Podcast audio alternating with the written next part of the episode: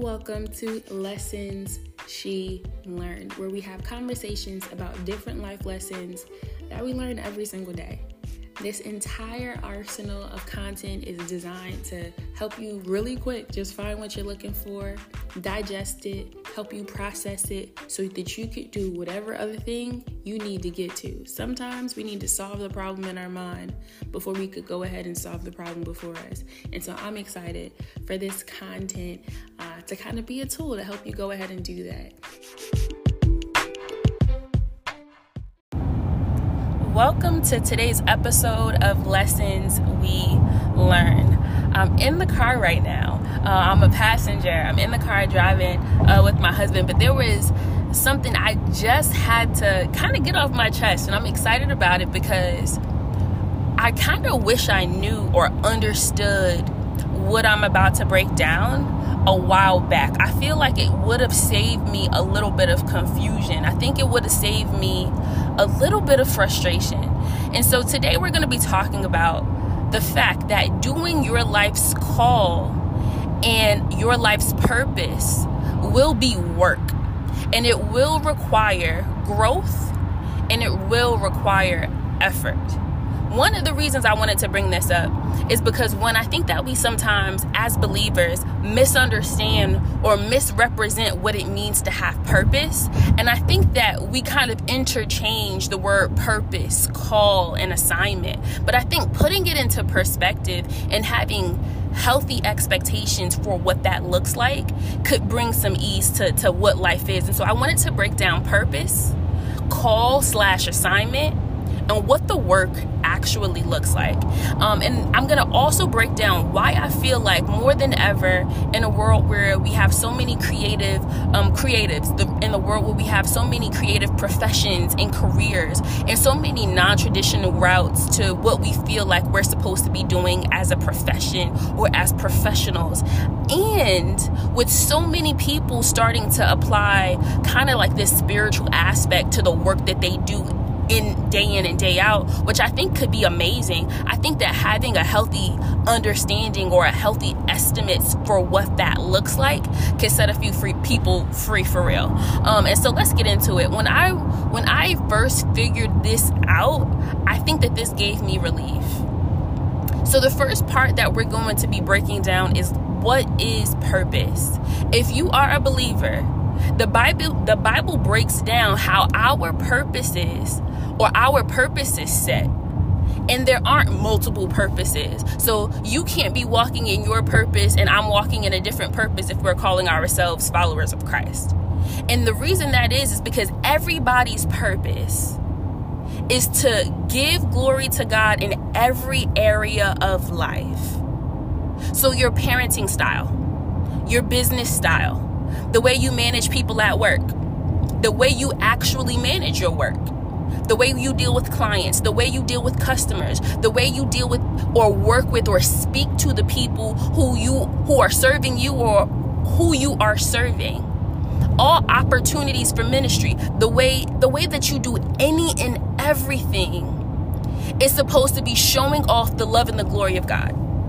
People are supposed to be looking at you as a, be- a beacon on a hill, a light on a hill, because you are setting an example, you are setting a standard for what it looks like to love people well in everyday life.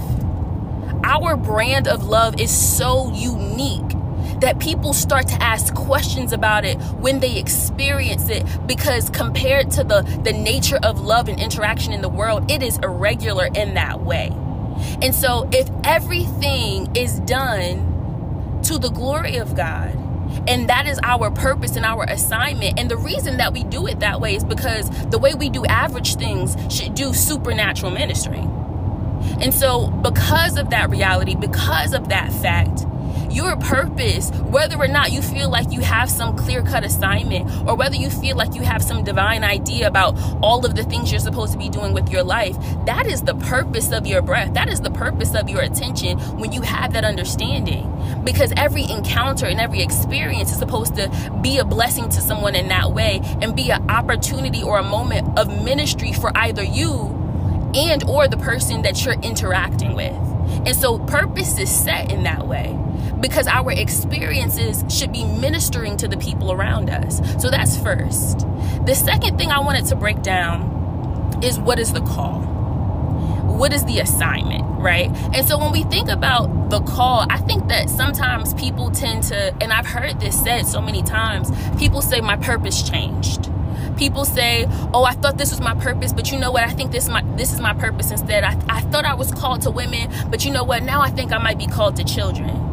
And the thing is, you can have different assignments. You, it can be your assignment to, to work with women. It could be your assignment to work with families. It could be your assignment to serve children. The assignment might change. Maybe your heart might be burning for one group or one demographic of people based on your, your position in life. And then maybe it burns for another group or another demographic. That doesn't mean your purpose has changed. No matter who you're working with, who you're serving, who you're interacting with, the purpose is the same. But the burning desire or the conviction to move, the conviction to serve, or the conviction to love intently, that might change or adjust over time that might change or adjust based on your lived experience, based on where you are in your testimony and what you feel like you should be moving towards. And so it's okay that the call doesn't stay the same and that it might seem like the assignment changed in one season of your life and changed in a different area of life. And you aren't flip floppy, you aren't unfocused, you aren't unstable just because the nature of your assignment has changed. Because I could give you a super practical example right now. When you are single, the call might be totally different. The call might be uh, to, to, to serve people, other single women. The call might be to, to serve children. The call might be to serve, like the call could be whatever it is. When you get married, the call changes straight up because the responsibilities for the ministry of marriage create a new requirement of you and your position that doesn't mean you can't still have a heart for who you have historically served, but it means understanding the nature of the call in this season of life and what you're responsible for because of the ministry of marriage is a different call and a different assignment. Even though you might be able to have that focus over there and this focus over there as well, because that doesn't mean that that that additional assignment or that new responsibility takes the fullness or the hold of everything that you are but it does mean now this is a priority the call of motherhood or parenting, it doesn't necessarily, it doesn't mean at all that the ministry of marriage is now off the table. You just now have another priority. You have to know what it looks like to minister in those spaces, to call, to respond to the call and the responsibilities of that space, and continue to do and to maintain the things you're responsible for. Because you might have had this flood, this this fueled career. Getting married doesn't demise your your your fueled career and then having a child doesn't demise the, the ministry of marriage or the call of marriage or the call of your career and your assignment.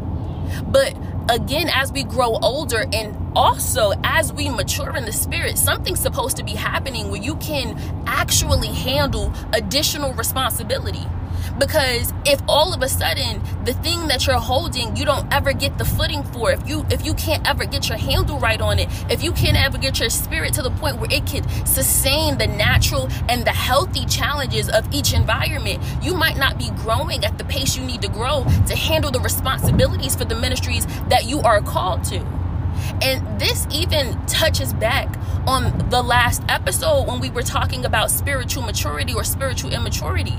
And when we think about what the repercussions are for spiritual immaturity, one of the things we have to think about is can I handle the things that I'm called to if I'm refusing or I I'm afraid of growing because I don't want the challenge, because I don't want I don't want the friction.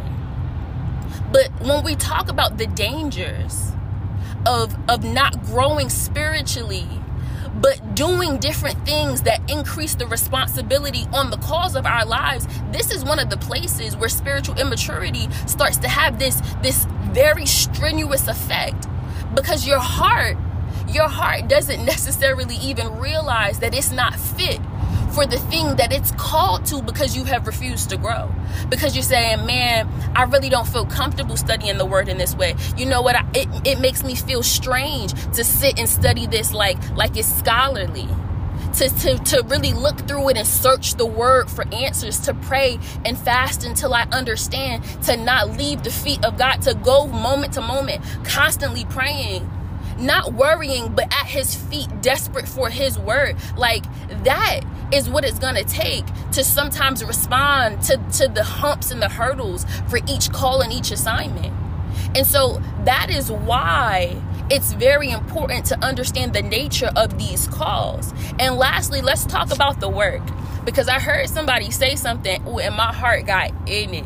So, the thing that I heard someone say is that one of the craziest things ever is that Christian creatives are oftentimes believing that their their heart their talent and their gifts are good enough the way they are and don't need the work or the discipline because they're given gifts by God. They're assuming sometimes that there's no additional uh, discipline, effort, uh, nurturing the skill set that has to happen. And they're saying, well, God gave, gave it to me, so it must be done. But here, we also know that God gives us things that have to be birthed things that have to be nurtured, things that have to be formed, things that need His loving discipline, and that also thrive under certain healthy pressures. And the work sometimes is doing the work to study. The work sometimes is doing the work to craft the skill. The work sometimes is building a schedule on top of all the other things that have to be done so that you grow in this area of life, so that you can become biblically literate. So every every challenge don't wipe out your faith. So that every time it's time to grow in a season of pressure. Do you know how many people are called to be lawyers and doctors, and that even if you're called to be such, even if you have a heart for this thing, do you know you still can't be a lawyer or a doctor if you don't go ahead and do the studying, if you don't pass the test, if you don't commit to making the schedule and putting forth the effort? People are called to do phenomenal things. Christian creatives, Christian professionals, Christian business owners. And it's it's unhealthy and unsafe to assume that there will be no work required, that there won't be pressure, that there won't be something that in the discipline and in the effort you'll have to become in order to do the fullness of what it is you're called to do. He designs healthy pressure so we can become better versions of ourselves.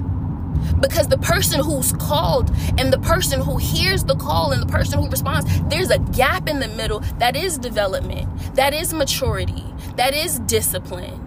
But if we are constantly saying, Hey, I know the Lord called me, but I just don't understand this pressure. I just don't understand this friction. We don't understand how He is using every avenue of life for development, for to bring us even closer to Him. To, to do what we can and then let the gap exist so he could fill it with what is supernatural.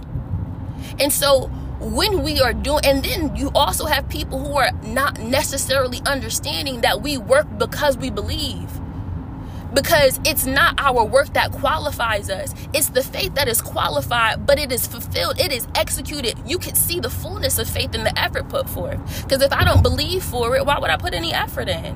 Why would I prepare for something I understand God called me to if I don't believe it's happening?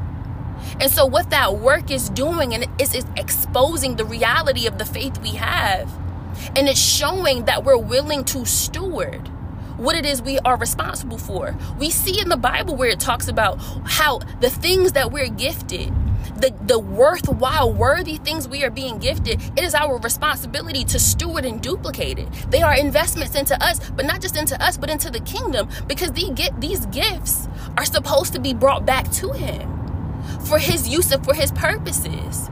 And so when we're talking about meeting the ultimate purpose, responding to the immediate calls and doing that work that's the conversation we need to be talking about. And he's using that work still. He's using the call still as a way to minister to us as we are able to participate in his ministry. They're showing us more about who he is in the gap. They're showing us more about who he is as a creator as a healer as a teacher as a finisher And as He does the work on us, we learn more about who He is and the sovereignty of that. But we also get to share that with the people we're called to serve because no one is called to serve in a vacuum. Everybody's assignment or call is directly related to that of somebody else. And so that's the value of it. It's not just what you get to have, but it's who you get to become as a result of proximity. And all of these things bring us in closer proximity to Him. And so that is that is the conversation I really wanted to have really quick with you guys. That was the thing uh, that came with this own burning sensation to just like get it off my chest because understanding purpose and not trying to monopolize purpose the way the world might do it, where you feel like I have to come up with some divine plan. I have to I have to figure out what my purpose. The purpose is clear. When you are a believer, the purpose is done you're not trying to figure out purpose.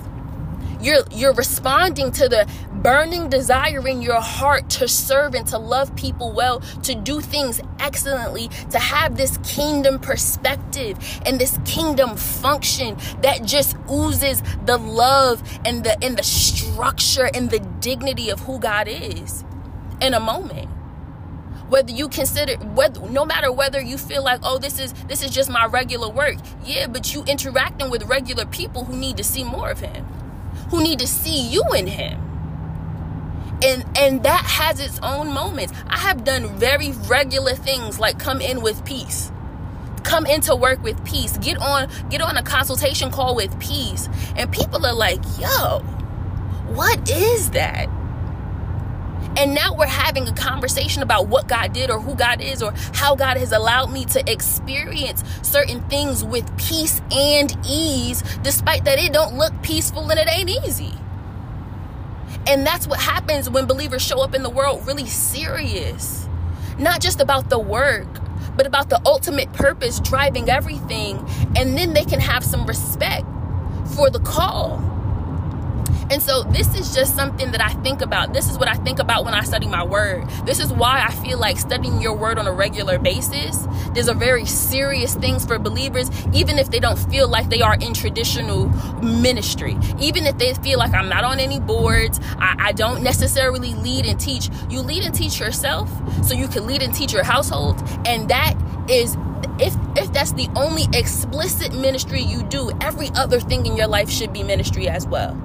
And it's not because you're out here necessarily with the book in hand, but it's because it's with the book in you.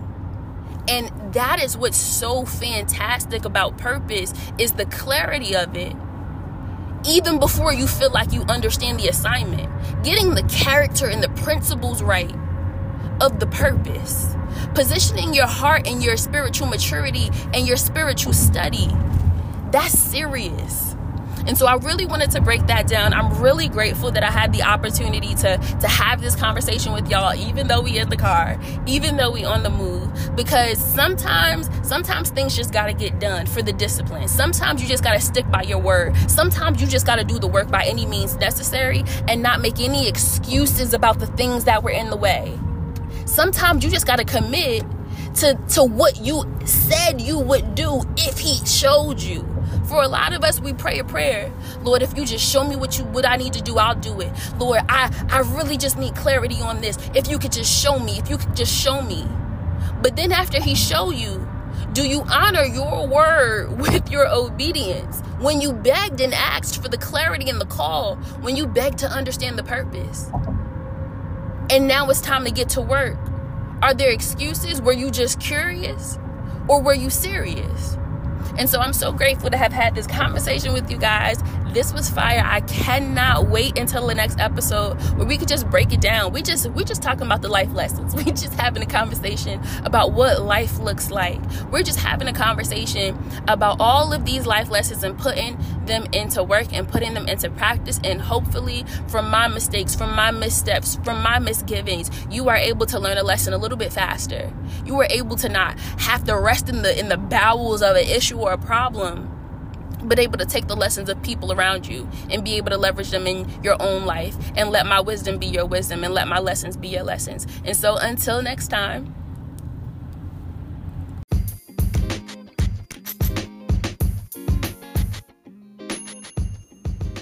You just finished an episode of lessons she learned and how you feel.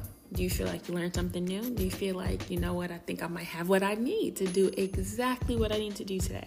Awesome. Well, if you did, if you loved this episode, I want you to go ahead and hop into hop into that little area where we do our ratings. Wherever you listen to podcasts, I would love to go ahead and get that rating just so more people who are interested in content like this can honestly just go ahead and find it find out that they're in the right place, find out that they're around the right people.